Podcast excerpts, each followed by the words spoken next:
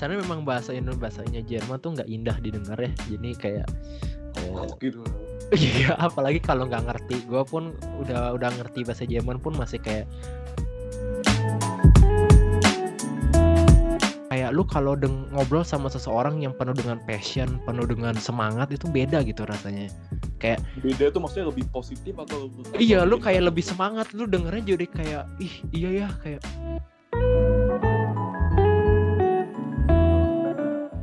gue tuh dulu lahirnya kan prematur sebenarnya kayak dua bulan prematur. Gue berat cuma satu setengah kilo gitu kan. Kayak beneran kayak nyaris tidak hidup gitu. Dan dokternya pun bilang ke nyokap gue kayak ini anak tuh kemungkinan ada Down syndrome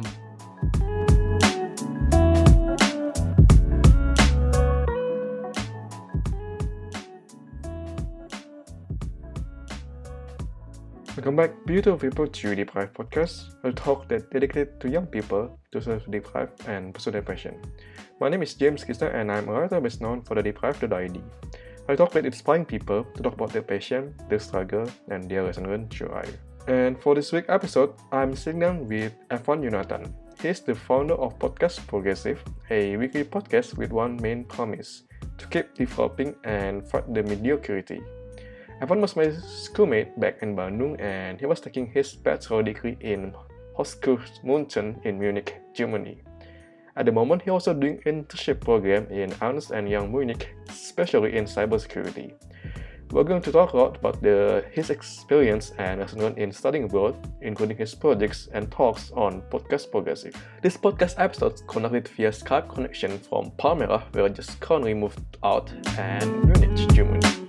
And without further ado, let us begin the today's deep talk.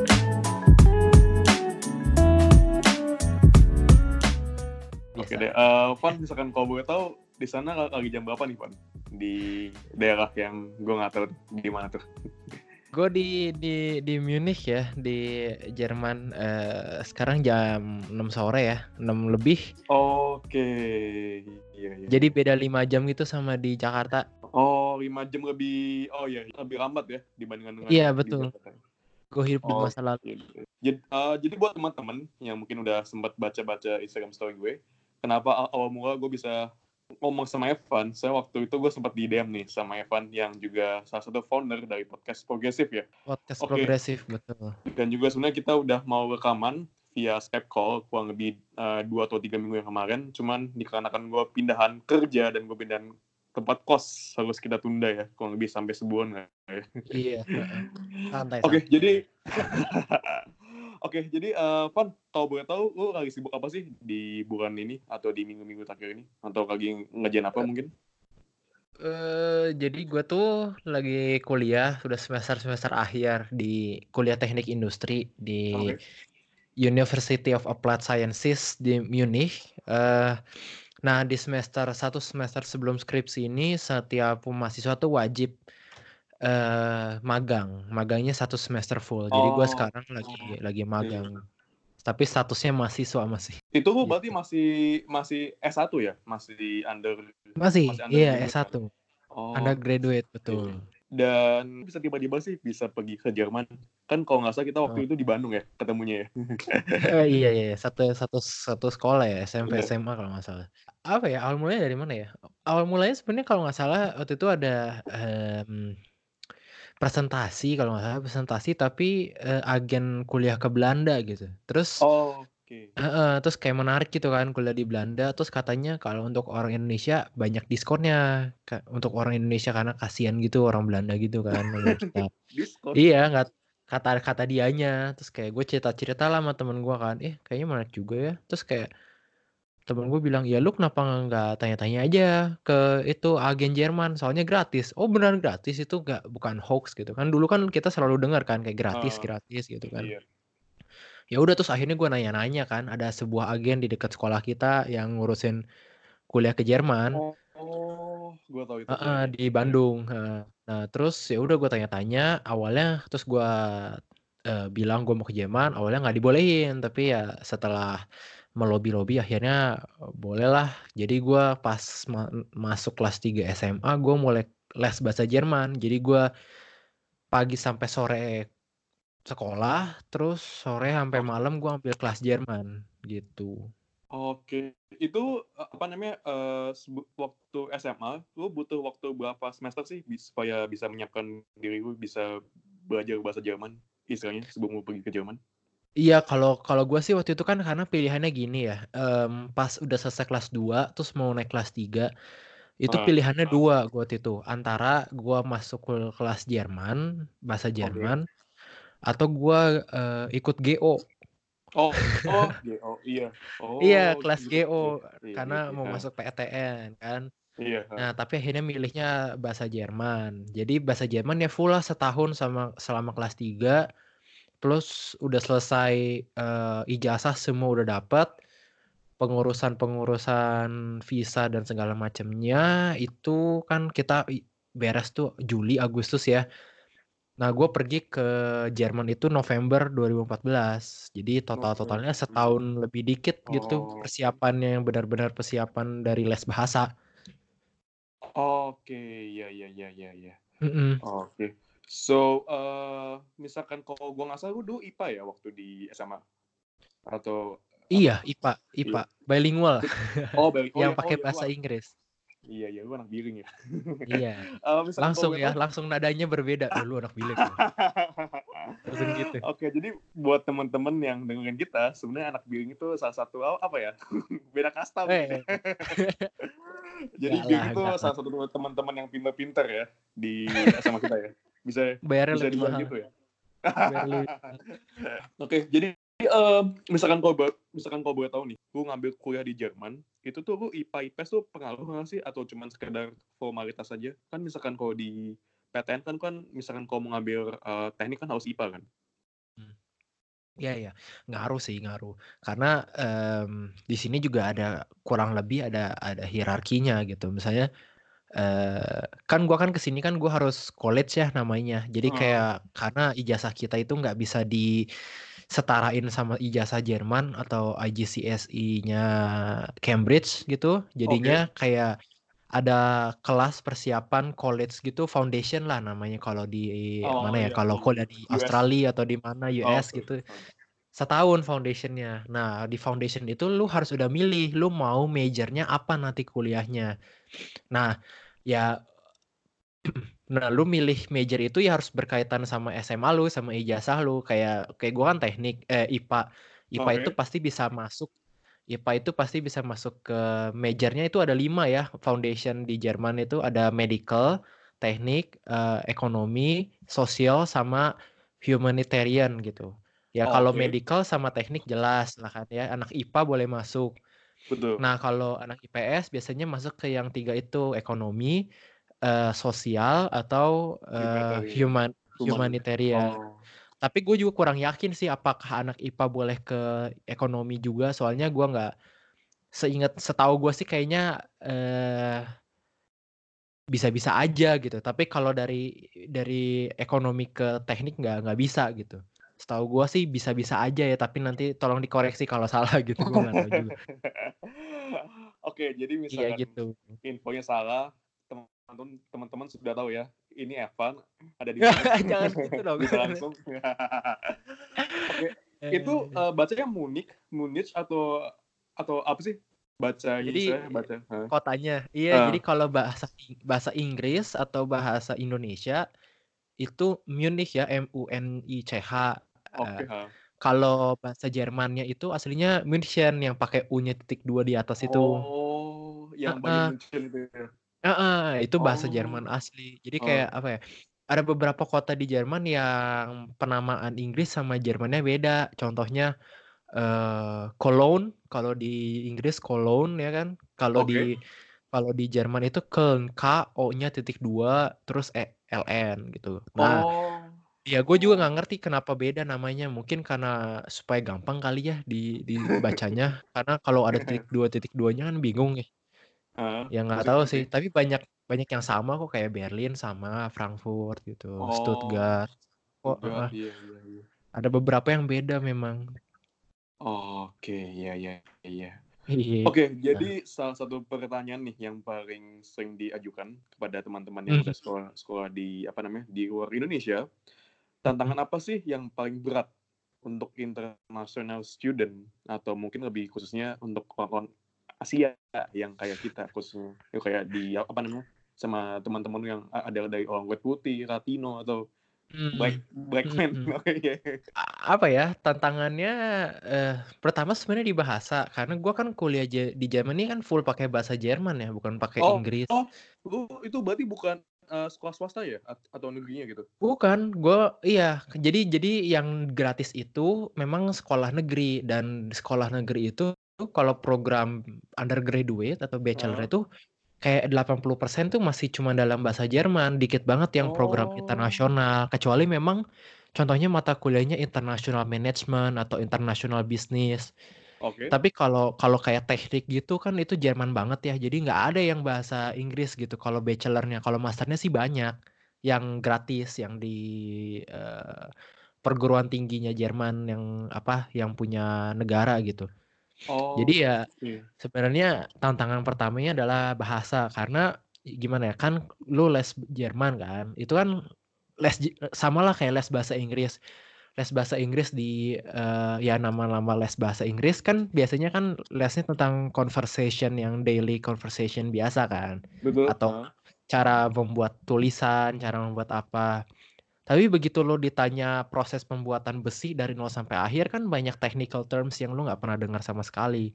Eh, buset, iya iya iya, Dan oke itu oke. dan itu kan pakai bahasa Inggris, bayangin aja ini pakai bahasa Jerman gitu dan Anjir. ya itulah memang kesusahannya di situ dan, eee, ya belum lagi misalnya orang Asia kan memang, eee, budayanya malu-malu ya, kalau di sini kan kalau misalnya nggak tahu tanya, kalau nggak ini gini gitu. Jadi kayak, eee, awal-awal gue merasa kesusahan pas kuliah karena gua rasa gue merasa minder gitu, karena yang lain kayak berasanya udah ngerti gitu, padahal mah nggak Oh, juga gitu. Mereka banyak nanya bukan karena mereka ngerti, tapi memang nggak ngerti aja gitu, tapi Oh. tapi tapi aktif nanya gitu. Jadinya kadang gue merasa gitu sih, merasa minder karena memang apa ya, cara budayanya beda sih, budaya sekolahnya gitu. Oke, eee, lebih susah di sana secara materi atau lebih susah di Indonesia mungkin? Atau istilahnya apa namanya, eee, kan ada yang bilang tuh misalkan kalau di Indonesia tuh kita harus kita harus belajar semuanya, terus sedangkan misalkan, eee, di US lu bisa belajar cuman yang lu pilih aja. Iya nggak sih? Mmm. Atau gimana? Kayak kalau dari gitu? mhm, kalau kalau dari pemilihan modul sih kayak gue gini, kan gue teknik industri, Ya. semester 1, 2 tuh sama. Nah, eee, mulai semester 3, 4, 5 itu totalnya di 3 semester itu ada 6 modul yang lu bisa pilih sendiri, tapi sisanya sama semua. Oke. Nah, tapi 6 modul ini, eee, lu milihnya paket, ada 3 paket, lu paket teknik mesin, informatik, atau, eee, teknik lingkungan gitu. Oke. Jadi lu ada 3 penjurusan, 3 minor gitulah 3 cabang istilahnya ya gitu ya? kalau heeh, nah gua tuh milihnya kan IT. Oh, lu milihnya IT? Gitu. Iya, gue milihnya IT dan Oh. Ya di situ lebih enak sih dibanding gue dipaksa belajar mesin atau teknik lingkungan, gue lebih suka IT sih memang kayak makin ke sini gue makin condongnya bukan ke teknik industri tapi lebih ke ya ek apa, manajemen informatika lah kalau istilahnya kalau di bas kayaknya ada sih mata kuliahnya di Indonesia tapi gue kurang yakin juga, kayaknya ada. ada. Manaj ya kayak manajemen informatika gitu sih gue ke arah informasi, oh. Heeh. Kalau dari isinya kalau dari isinya sendiri sih kalau menurut gue memang di sini beda ya, karena memang di sini semuanya tuh ujian kan esai, nggak ada PG, nggak ada apa, dan yang dituntut tuh, eee, ininya sih kayak pengertian cara berpikirnya. Jadi semua soal, semua itu tuh nggak ada yang kayak sebutkan definisi ini menurut ini, kayak sedikit banget lah, itu paling cuma poinnya dari 100 cuma 2, 3 gitu. Tapi biasanya kayak dikasih contoh contoh-contoh soal gitu, kayak ini perusahaan misalnya kalau yang ekonomi ya, perusahaan ini, eee, punya mesin baru A dan B, dan punya produk baru nih kayak yang C, tapi untuk bikin produk C kita, eee, antara harus ngu ngurangin produksi produk A, produk B, atau mending lu beli mesin baru. Terus ada Oh, hitungannya, terus kamu ditanya, terus terus baru ditanya kayak, kalau lu jadi dia lu mau ngapain? Lu mau beli mesin baru kah? Mau ngurangin produksi barang A atau produksi barang B? Atau nggak bikin produk C sama sekali karena nggak menguntungkan? Jadi semuanya tuh kayak lu ditanyanya kayak pendapat lu gimana dan alasannya harus jelas gitu kayak gitu intinya lah apa modulnya semuanya kayak gitu so it so it means that the model is much better than the one that in the in the in in in Indonesia? In your Ah, I don't I don't say it's much better but it it's much more applicable. Kar- Yeah, karena karena at the end begitu lo kerja lo bakal ditanya dihadapkan dengan kasus-kasus yang seperti itu juga tapi dengan scale yang tentunya lebih besar kan? Pada saat lo kerja lo nggak ditanya siapa yang penemu teori industri yang pertama Oh. kedua kan? Iya, nggak. I nggak mean. Nah, iya. iya. mungkin mungkin in some way di Indonesia lebih bagus kalau lo jadi ya I don't know gitu tapi kalau menurut gua it- yang diajarin yang kita belajar sekarang it's much more applicable gitu dan the one in Indonesia gitu Jadi kan tadi udah sempat di-mention juga ya. Kalau nggak salah Evan berarti angkatan 2014 juga kan ya? Satu Iya, iya, gua- gua kan. iya betul Tapi eh, misalkan kalau gua nggak salah berarti lo sedikit agak lebih lama ya. Apa namanya untuk Betul. wisuda kan. Kurang lebih setahun Iya. ada nggak ya mundurnya? ada ada setahun ada ya. Heeh. Lu pernah ngerasa nyes nyesel sih yang kayak gue misalnya gue kayak buka Instagram terus liat teman-teman waktu teman-teman gue yang di Bandung yang di Unpar mungkin udah pada eh, foto pakai toga ada rasa nyesel itu nggak sih kayak anjir nih gue rugi setahun nih udah jauh-jauh ketemunya sama orang-orang Jerman Hmm? Eh, enggak sih, enggak enggak nyesal sama sekali karena eh ya gue malah ya karena gue mendapatkan banyak hal sih di sini. Nanti pa- nanti ya kalau diceritain panjang-panjang nanti podcast itu sejam setengah nanti.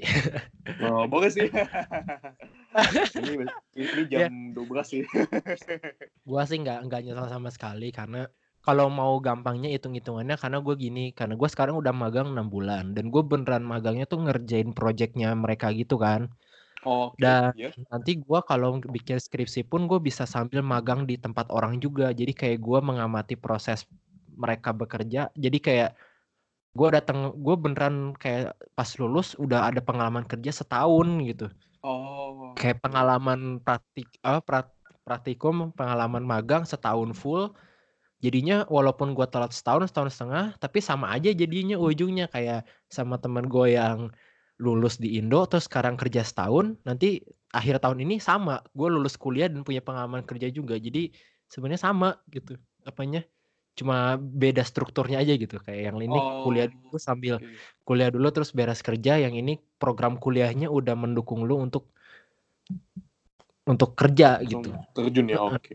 Iya gitu. Eh misalkan nih ada yang bilang lu kalau sekolah keluar cuman buang-buang duit menurut lu gimana tuh kan kayak statement at- atau mungkin stigma dari teman-teman kita yang kayak istilahnya oh si ini sekolah di Cungko misalkan at- atau di Beijing cuman jalan-jalan aja main-main gitu.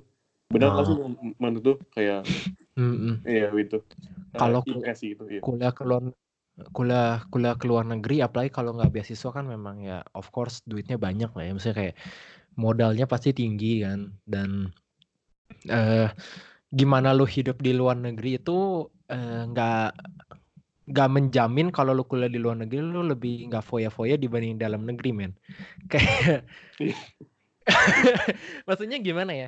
Kalaupun itu misalnya banyak orang-orang yang main-main terus misalnya kayak bu- eh, belanja ini belanja itu beli jalan sini jalan situ gue yakin kalaupun ditaruh di Indonesia juga sama aja gitu kayak sama-sama aja habis duitnya sama-sama habis main juga kan kayak eh bahkan ya kalau di Indonesia sekarang kalau lu pergi main yang beneran kayak pergi pengen buang-buang duit kan sehari bisa sejuta sejuta setengah gitu apalagi orang-orang kota kan Ah, Iya, Iya. itu juga itu kalau diduitin di Eropa itu pun udah banyak gitu.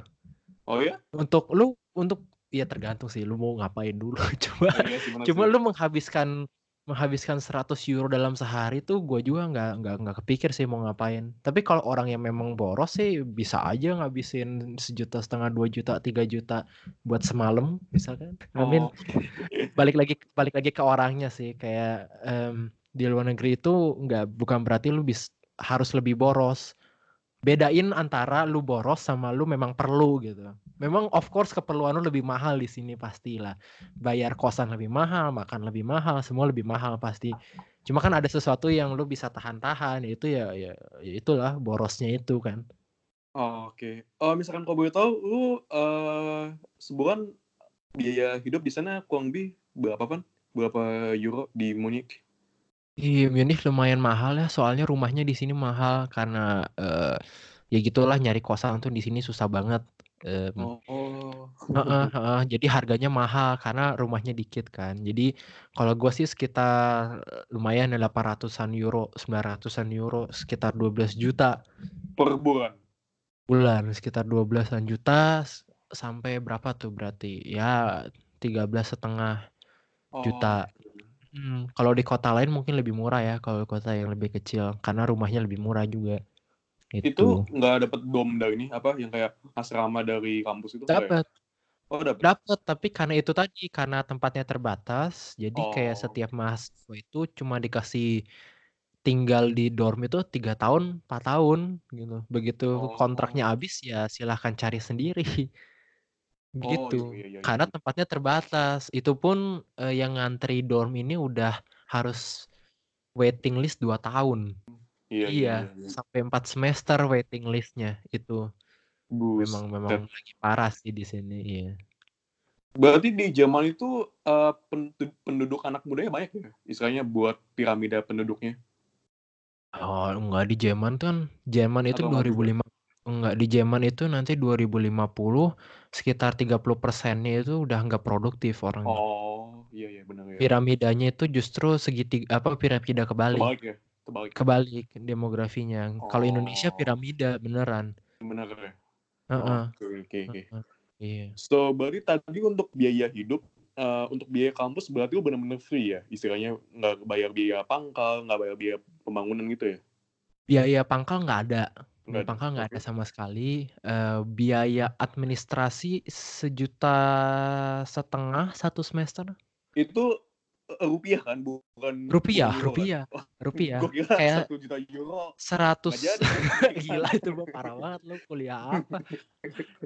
Anjir. 100 Kaget gue. enggak lah, Berapa ya? gila. 100 Berapa ya? euro, 120 o- euro gitu. Apa biaya biaya Oh. semesterannya segitu. Iya Dan itu iya. udah termasuk semua kayak uang perpustakaan apa semua udah udah udah, udah semua. Oh, malah mungkin lebih mahal gue di Prasmo mungkin ya. Ya iyalah, Prasmul lu kira. ya lu kuliah di. Prasmul mana mana murah. Prasmo, gue kan masih ngekos di Jakarta cuy. Lu udah Iya. Cuma malah Jakarta ya. Hmm. Iya, iya itu sebenarnya sebenarnya itu salah Iya. satu poin yang kayak gue mikir juga sih. Karena gue kan mikir-mikir gue tuh kayak memang pada dasarnya gue pengen keluar dari Bandung gitu loh. Kayak gue pengen cari teman baru, pengen cari Bekasi suasana. mungkin ya. Enggak. Hah? Enggak lah. Bekasi. Tapi kayak gue mikir-mikir kalau gue kuliah di Jakarta ngekos berapa sejuta setengah gitu. 2 juta misalnya. cuy, nggak dapet cuy. Dua juta kan gila. Ini gue baru pindah daerah Binus, daerah Manggisan, gue Oh, 2,2 gue.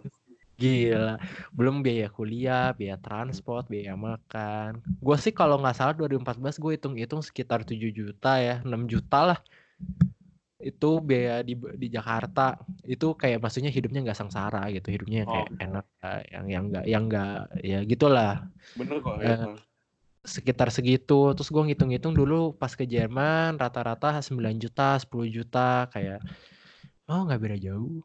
Oke, jadi masih bicara soal biaya atau soal duit.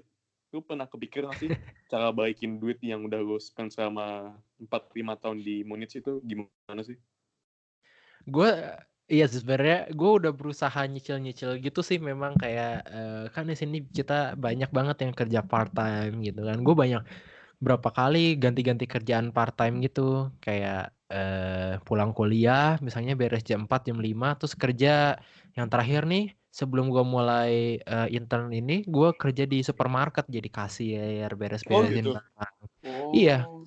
Seminggu itu eh, sehari setengah, tapi memang jadinya lumayan susah sih waktunya kayak gue misalnya eh, hari Rabu biasanya misalnya gue pulang kuliah jam 4 terus gue kerja tutup toko kan sini jam 9 ya agak cepet dibanding di Indo. 9 9 malam. 9 malam kayak Oke. 5 5 5 jam kerja terus pas weekend hari Sabtu gue kerja 7 jam 8 jam kayak gitu. Oke.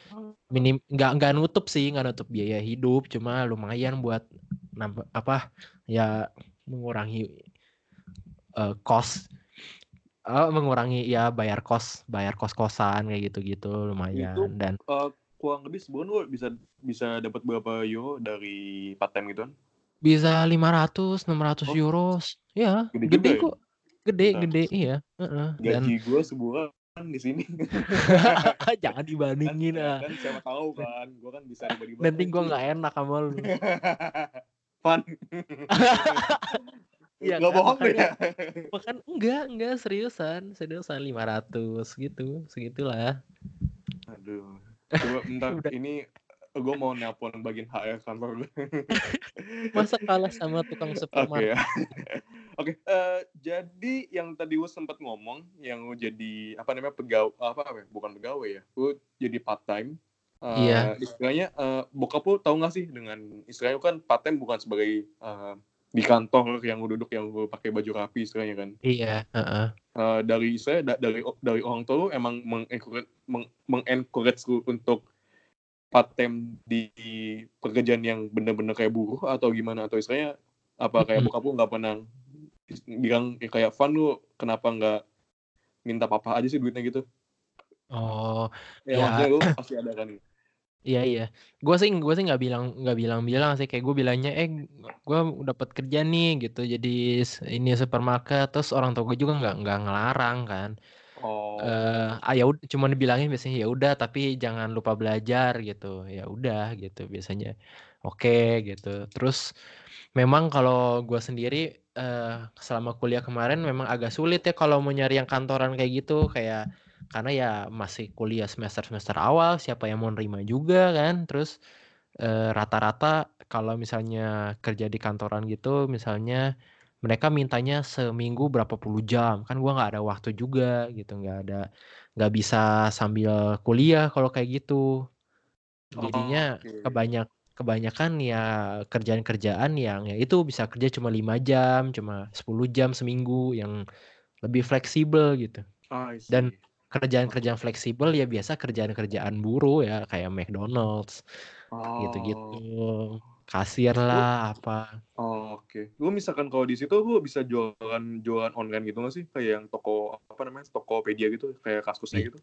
bisa bisa bisa kayak Bisa. apa pe, kayak apa misalnya kayak just tip just tip gitu ah, ah.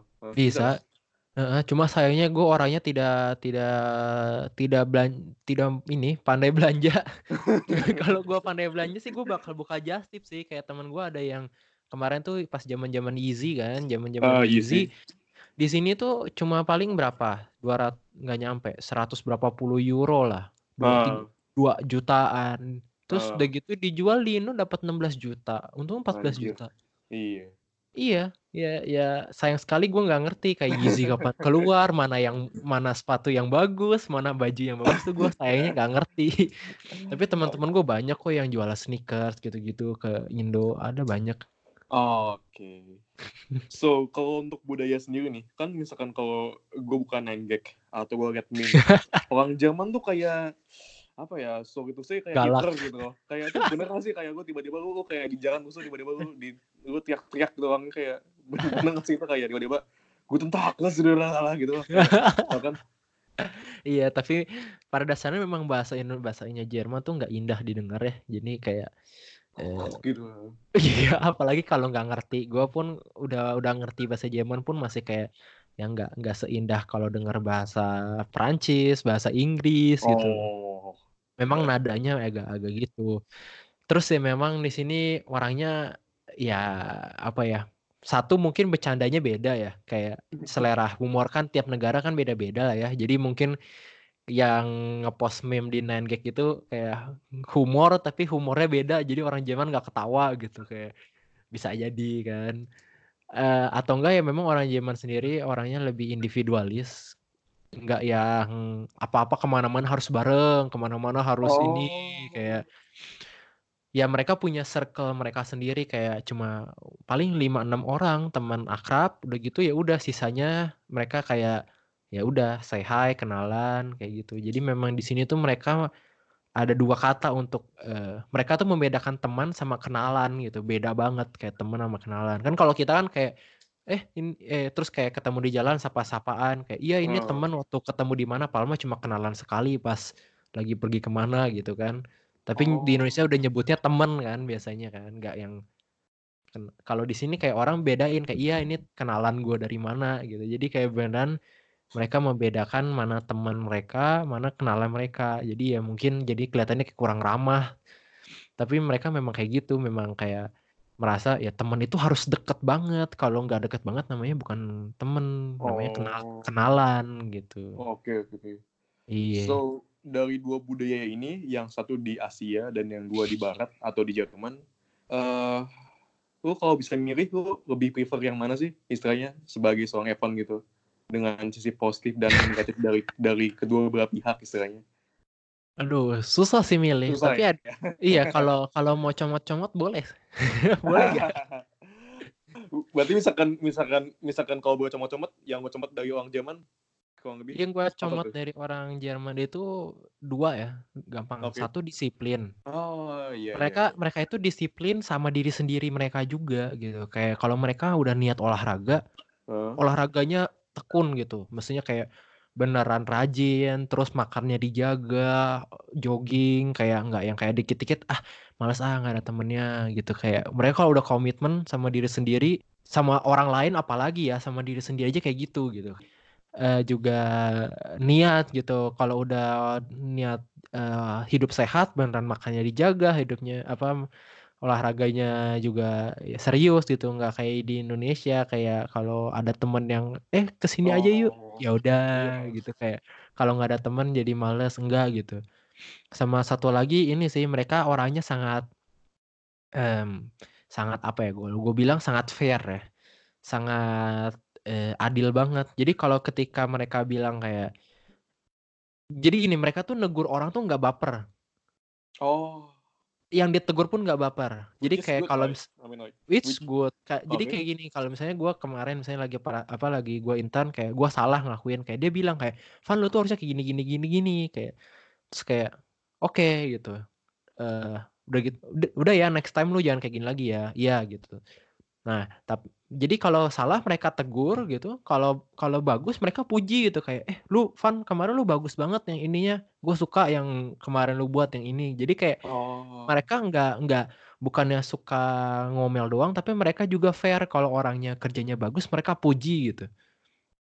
Oh, Jadi, okay, ya, uh, ya, ya. kalau orang kalau kalau gue rasa sih kalau di Indo misalnya kalau uh, ditegur dikit langsung ngambek kayak ini oh. orang kok sok-sok ini gitu atau enggak kayak orang nggak berani negur kayak gue takut dikira ngebos atau takut dikira apa gitu kayak ya itulah kayak ada perasaan-perasaan kayak gitu kan kalau di Indonesia negur orang. Dan kalau dan kalau misalnya gue uh, kayak muji orang tuh rasanya kayak gimana gitu kayak aneh oh, banget kalau oh, gitu ya kayak iya betul. oh. kalau di sini enggak sih kalau mereka bilang jelek jelek bagus bagus gitu dan dan gue seneng sih kayak gitu. Iya iya iya iya misalkan kalau dari sisi orang Indonya atau dari sisi Asianya yang mau comot? Dari sisi Indonesianya sih Wallace, belajar Wallace. iya, kayak belajar Wallace. Uh, uh, karena di sini tuh kayak semuanya selalu serba dipikirin ya. Ini kalau ini gimana? Kalau ini gimana? Kalau ini gimana? Jadi kayak kalau lu cari uh, di, nanti suatu saat lu punya perusahaan, lu cari risk analis. Lu harus cari orang Jerman, men. Kenapa? Karena Kenapa tuh? Setiap risiko sekecil apa pun mereka pikirin kayak ini kalau ini gimana, kalau ini gimana, kalau kalau na lift yang naiknya kebanyakan gimana, kalau yang naiknya bawa barang semakin gimana, kalau yang ini gimana. Terlalu banyak dipikirin gitu. Kadang ada beberapa momen yang kayak harusnya nggak usah sebegitu pusingnya gitu, kayak nyantai aja gitu nanti kalau kurang baru diperbaiki. Ada saat-saatnya harus bisa harusnya kayak gitu sih. Kalau di Indonesia kan gitu kan kayak ya udahlah gimana nanti? Nanti kalau salah baru dibenerin kan. Kadang gitu kan. Oke okay, iya iya iya. So Itulah. berarti uh, sebenarnya misalkan mau bicara soal tantangan pekerjaan lu jauh lebih susah bersaing dengan orang Jerman kan dibandingkan dengan lu bersaing dengan orang-orang Indonesia kan. Kalau mau dibilang sih gitu ya, karena mereka kalau begitu udah kerja mereka berkomitmen banget gitu dan mereka semua high performance semua gitu loh. Jadi kayak Oh, Oke, Heeh. iya iya iya. So, ketika udah spend berarti sang 4 tahun sudah ada ya? Lebih kan? 4 5 tahun kan? empat setengah. 4 setengah kan? Itu Mm-mm. pernah kepikiran gak sih lu nggak bakal balik ke Indonesia? At- atau lu udah ada target, oke nanti gue mau 30, gue harus balik ke Indonesia, gue bikin startup atau atau gimana mungkin? Exactly gitu sih. Exactly gue early 30 atau late 20 gue pulang Indo. Oh Kayak ya? gue kepikirannya gitu. Oh man.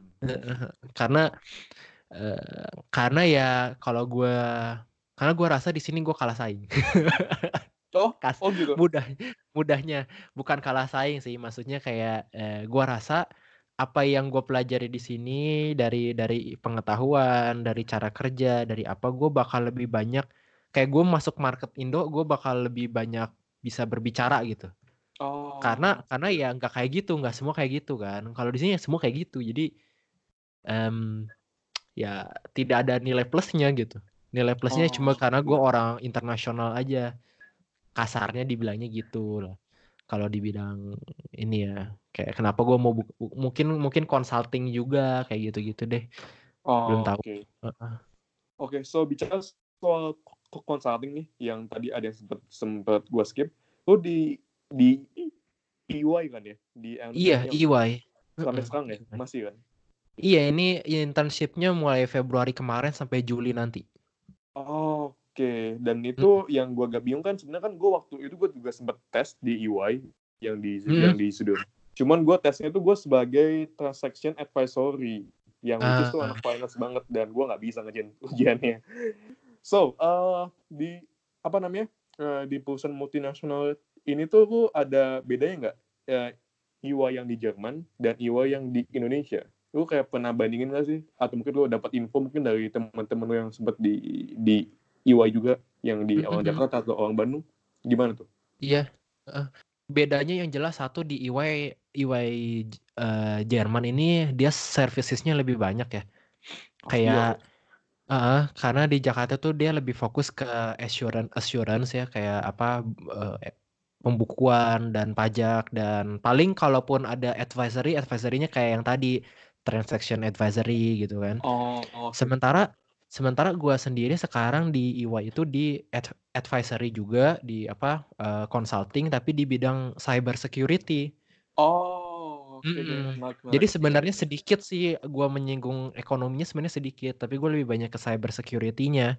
Dan itu nggak ada sih di Indo, belum ada cabangnya di Indo. Kalau setahu Oh, setahu gua sih adanya di kalau di Asia di Hong Kong sama Singapura kalau nggak Singapura kan salah. ya? Iya, iya. Heeh, Hong Kong sama Singapura ada cyber security-nya. Gitu. Setelah kita banyak lebar ngomongin tentang pengalaman lu di Jerman, podcast progresif. Itu Yes. kenapa sih harus progresif? Lu kayak nggak podcast uh, podcast hidup bahagia gitu. Kenapa harus podcast progresif gitu? Kalau gua Kenapa? nanya menurut lu menurut lu Eh. apa? Kalau gua nanya kalau menurut lu Aduh. kayak lu mendengar kata progresif kesannya kayak apa? gue malah takut gue kayak dengar kata progresif jujur soalnya gue anak bisnis gue belajar Iya. hitung pajak gue paling tahu sama namanya Oh. pajak progresif tuh udah lima persen lu lu bisa dapat bisa dapat dua puluh persen itu paling takut gue Oh, itu iya juga ya, iya gue Oh, iya, suatu bener. hari gue kayak gue kayak tiba-tiba di bulan April terus gue dapat SPT dari negara kan kayak iya Bapak James ini progresifnya udah nunggak tiga mobil gitu kan kayak takut gue kan. Enggak enggak progresif ya. Iya jadi ya lu maju ke depan ya mungkin ya. Istilahnya itu yang paling gampang ya. Heeh, Betul sebenarnya tuh? sebenarnya ini kan deep life ya. Eh, betul Jadi kalau- ya ini di kalau- bukan itu kalau gua mau agak deep sendiri, eh deep, deep- agak deep banget, eh nggak apa-apa kan ya? Agak siap, lama siap, siap siap siap Nggak, jadi progresif sebenarnya ada dua, memang sengaja ada dua meaning sih sebenarnya. Pertama ya progresif secara arti katanya itu sendiri kayak eh, bertingkat-tingkat maju ke arah yang lebih baik, kurang lebih kayak ke arah yang eh, ya ke arah tertentu lah. Jadi kayak bertingkat-tingkat ke depan. Progresif tuh kayak gitu. Inti apa ya kalau lu lihat di KBBI itu gitulah. Anjir, KPBI. Iya. iya. Iya. Ini Kamu misalkan bisa. kalau bahasa zamannya progresif, beda lagi. Progresif, enggak progresif juga. Sama. Kayaknya kata serapan dari Inggris semua deh. Oh, iya sih. Benar. Oke, oke. Nah. Nah, ya terus? sebenarnya eh kalau yang meaning yang lebih dalamnya ini dan kenapa gue bikin podcast juga itu sebenarnya gue jelasin di episode 0 itu kayak kenapa gue memulai buat podcast.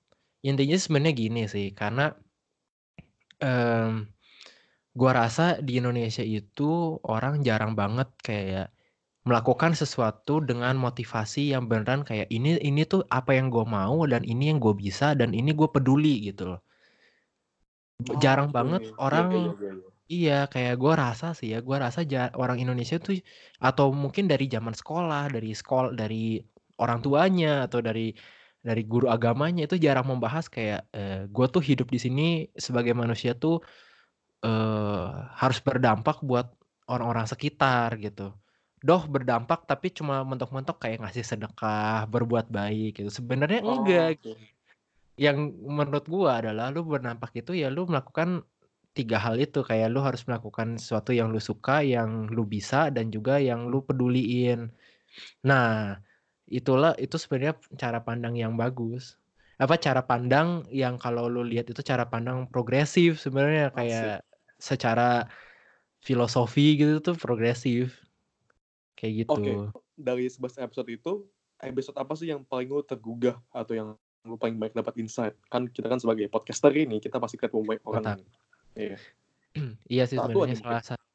Gua tuh suka yang episode 5 sih sebenarnya, yang tentang toleransi. Gua wawancara seorang eh, kakak-kakak yang eh, dia juga berawal dari keresahan dia pribadi, dia dia melak- eh, bikin movement namanya Sabang Merauke. Oh, Oke. Heeh, Sabang Merauke itu kayak kurang lebih kayak exchange gitu, pertukaran pelajar, tapi Oke. di antara di Indonesia selama libur sekolah. Jadi kayak orang yang tadinya dari negara daerah yang muslim banget ditaruh di keluarga Kristen.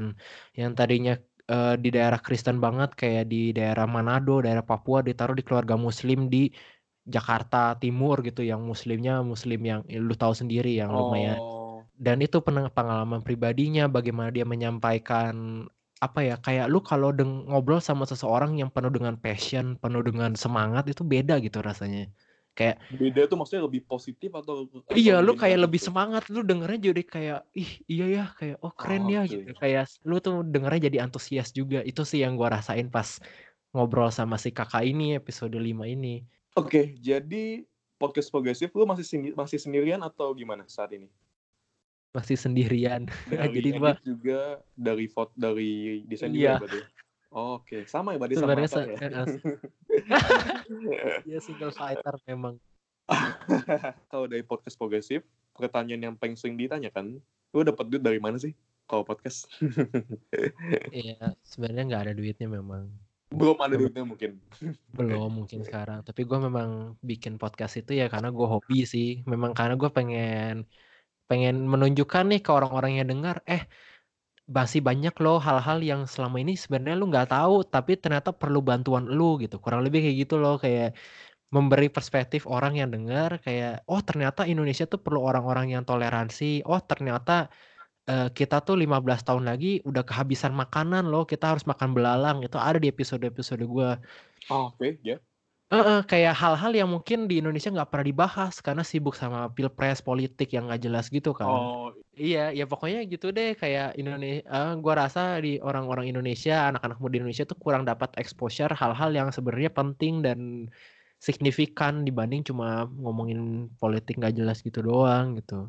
Itu salah de- satu gitu so dengan eh, dengan pembicaraan lu di podcast progresif, lu punya apa namanya? Lu yakin dapat memberikan suatu perubahan yang signifikan mungkin dari podcast ini?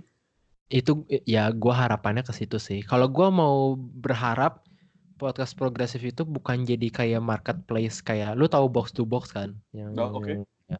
box to box kan dia kan jadi kayak eh, media network gitu kan. Kalau gua boleh kalau gua nggak bermimpi ke sana sih. Kalau gua lebih bermimpi pod- po- podcast progresif ini jadi movement gitu kayak beneran Anjir. anak-anak muda Iya, bermimpi kan boleh besar ya. Siapa tahu Hmm. nanti kejadian kan Siap, who siap, siap.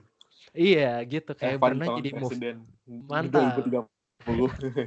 diaminin aja nggak tahu Oke, bener terus ya movement, pokoknya movement. intinya movement dari anak-anak muda yang semuanya peduli care dan jago di bidang masing-masing tapi mereka melakukan sesuatu bukan melakukan sesuatu karena untuk lingkungan di sekitarnya tuh lebih baik gitu Oke. kayak eh, eh, kayak jangan semua orang jadi youtuber jangan semua orang jadi influencer jangan gitu Oh. kayak kalau lu bisa lu tahu lagu tulus yang itu kan lagu untuk matahari pernah dengar nggak Oh, Jadi dia ada- gue gak pernah liat, gue gak pernah denger lagu Indo. malah pokoknya sih. pokoknya intinya Oke. kayak ada satu lirik dia bilang kayak eh buktikan sekarang angkat penamu jika senang menulis terus eh perkeras suaramu bila gemar menyanyi Oke. Jadi intinya setiap orang itu punya kelebihan masing-masing punya kesukaan masing-masing punya kepedulian masing-masing.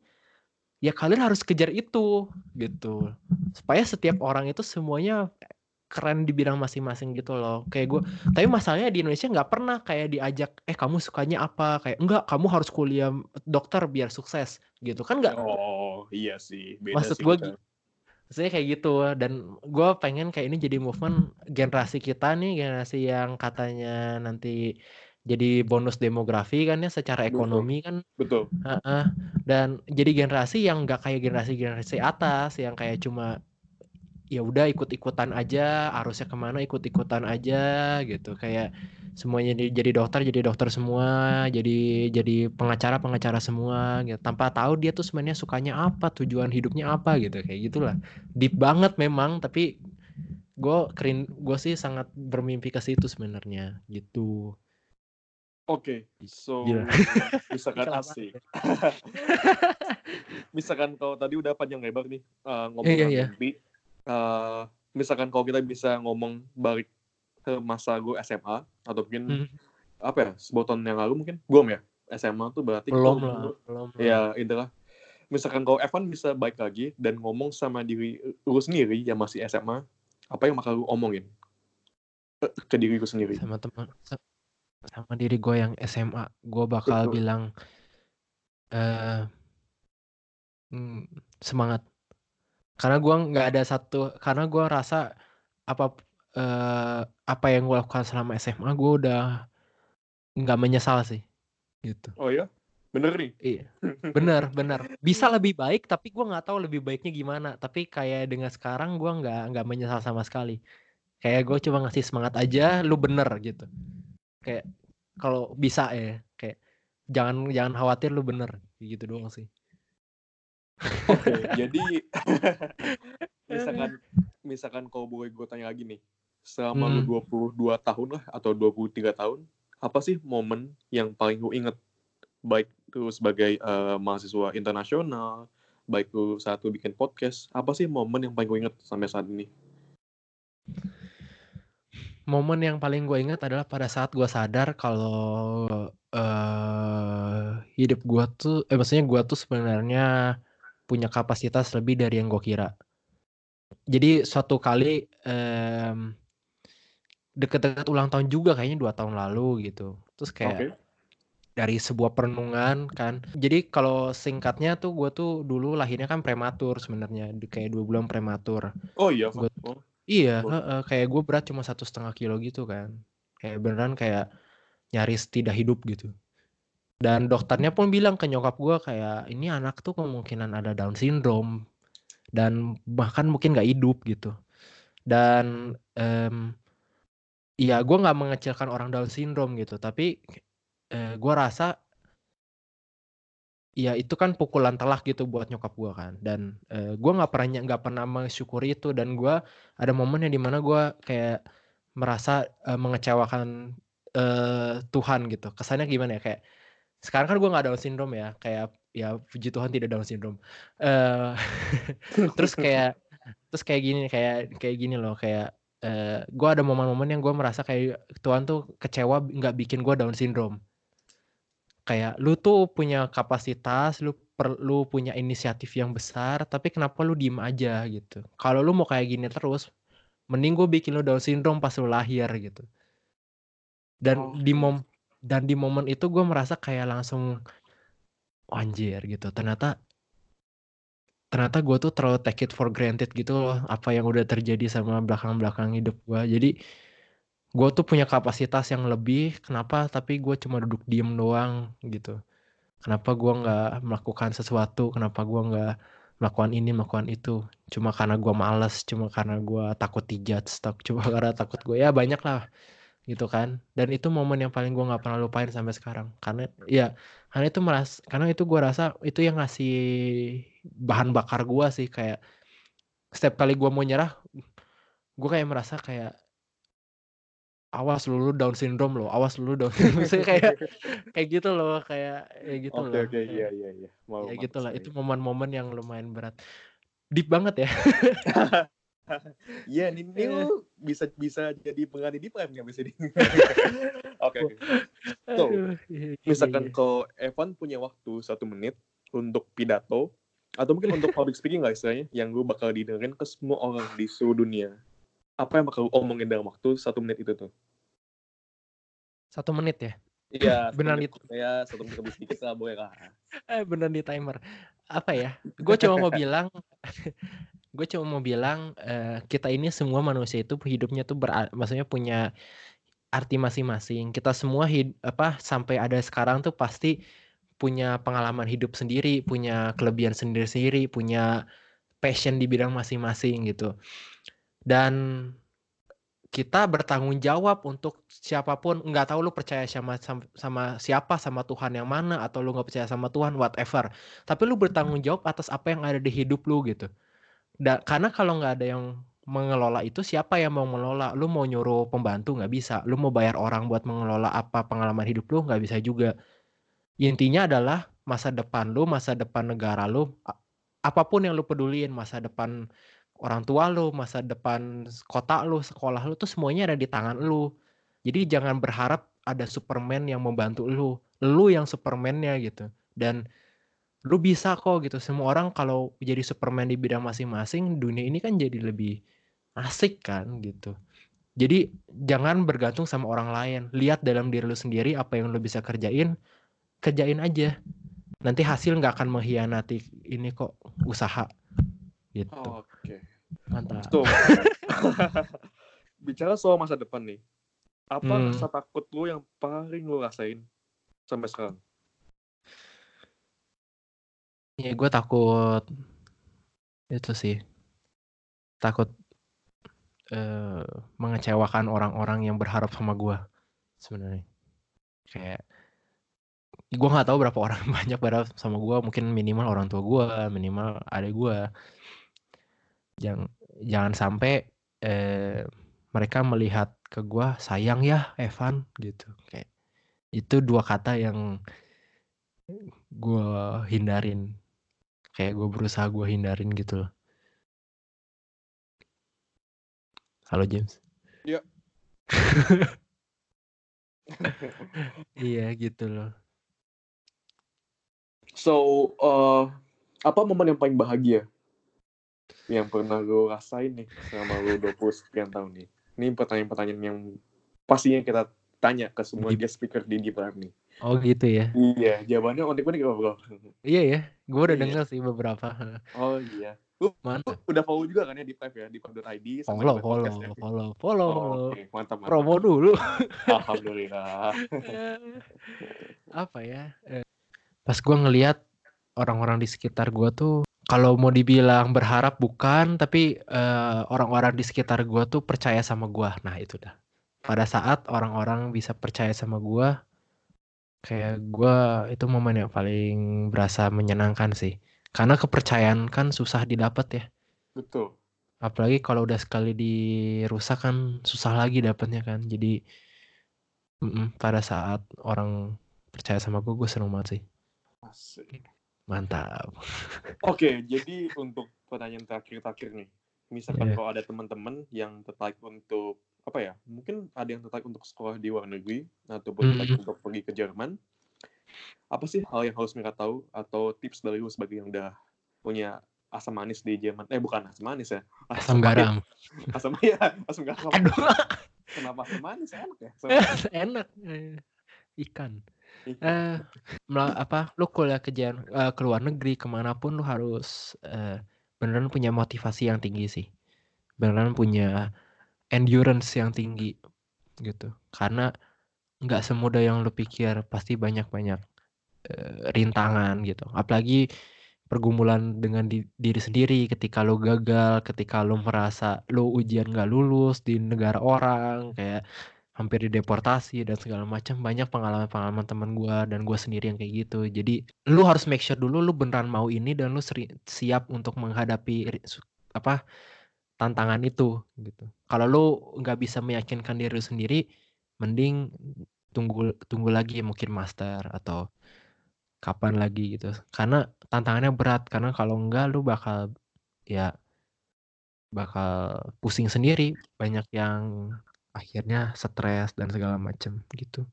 Jadi buat teman-teman nih uh, bisa hubungin Evan di mana mungkin? Ad- mungkin ada Instagramnya atau apa? Atau mungkin dari podcastnya sendiri ya yang bisa di follow mungkin? Bisa langsung dipromosikan di bawah ini. boleh boleh. Eh Instagram gue sendiri at Evan Yonatan F I A N Y O N A T H A N. Eh, Oke. Terus ya podcast gua podcast progresif at podcast underscore progresif P R O G R E S I F Oke. bukan yang pakai Inggris yang bahasa Indonesia Iya, te- oke. ejaannya. Heeh. Eh, ya podcast gua mingguan juga sama kayak Deep Life eh, setiap ming setiap hari Minggu sore. Oh, di Indo. Minggu. Iya, setiap hari Oh. Minggu sore Oh, pasti gue di Jumat, Indonesia. Pak. Oh. Iya benar-benar. Oke, itu aja sih paling. Oke, jadi thank you banget buat Evan yang udah menemani kita di Sama-sama. di sini gue jam jam jam apa gue jam setengah satu gue di sana jam apa tuh Gila, gila, gila, gila. Ini ya apa? Semangat, semangat. iya progresif dong progresif gue Progresif, yoi.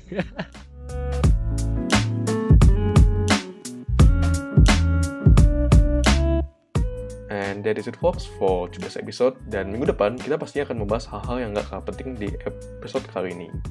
Dan seperti biasa, misalkan kalau kalian masih punya masukan, saran atau komentar, bisa langsung follow Instagram kita di deprive.id ataupun bisa langsung cek podcast ini di 10 platform yang berbeda.